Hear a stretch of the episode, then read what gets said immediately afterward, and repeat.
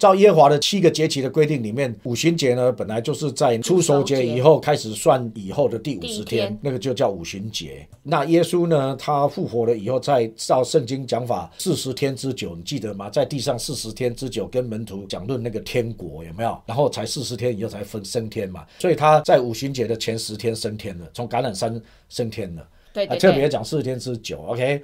好，那就是要告诉你说，说他是在五旬节之前就回去了嘛？我记得好像是在《使徒行传》里面吧，讲到说他现在在父神的右边嘛，从父的手中接受了所应许的圣灵，记得这句经文吗？然后呢，他接受了怎么样？接他接了这个受应许的圣灵，他怎样？这个应许的圣灵是要把它浇灌下来啊！所以他在那个 moment 说，I personally，虽然圣经没讲那么清楚，但是我个人相信，就是说，就是在五旬五旬节的那天啊，时间到了 Daddy, you know, this is the time we fulfill。这是我 the Pentecost 的 true meaning 的时候了，对不对？这是到了应验五旬节的时空点，真正的时空点，真正意义的时候了。然后他就从父神手中就好，这是我们事先都已经讲好的。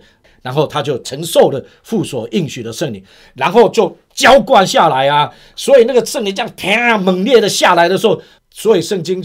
描写说五旬节天大有响声，因为圣灵下大有能力的穿透层层的 dimension 下来，然后砰，一切就这样发生了。新约教会诞生，圣灵就好像我的舌头的形状降临在门徒身上，也是一样，跟这个当初西乃山的那个很类似。因为教会就好像 bride 那个新娘。然后新约教会诞生了。当初耶和华神在火中降临，有没有？西乃山那个是旧约时，还有新约的时候，这个一次五旬节圣灵降临，如同火的形状，那个舌头一样降在个人身上。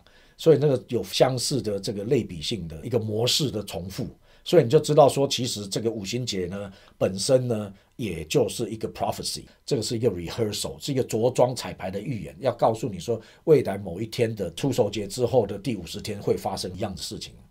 这跟约翰福音里面那个迦南的婚宴有关系，因为耶稣在那里把水变成酒，他的妈妈来问他说没有酒，他说不能这个有什么相关，但是后来他就开始把那个水变成酒嘛，因为他说我的时候还没有到，那意思就是说羔羊要娶新妇是以后有一个所谓的羔羊婚宴，但是不是现在啊，所以我现在还不是主人，你不要来问我，但是有一天我会是主人，所以他可能就应用那个后面那个场景来做一个预言性的这种启示。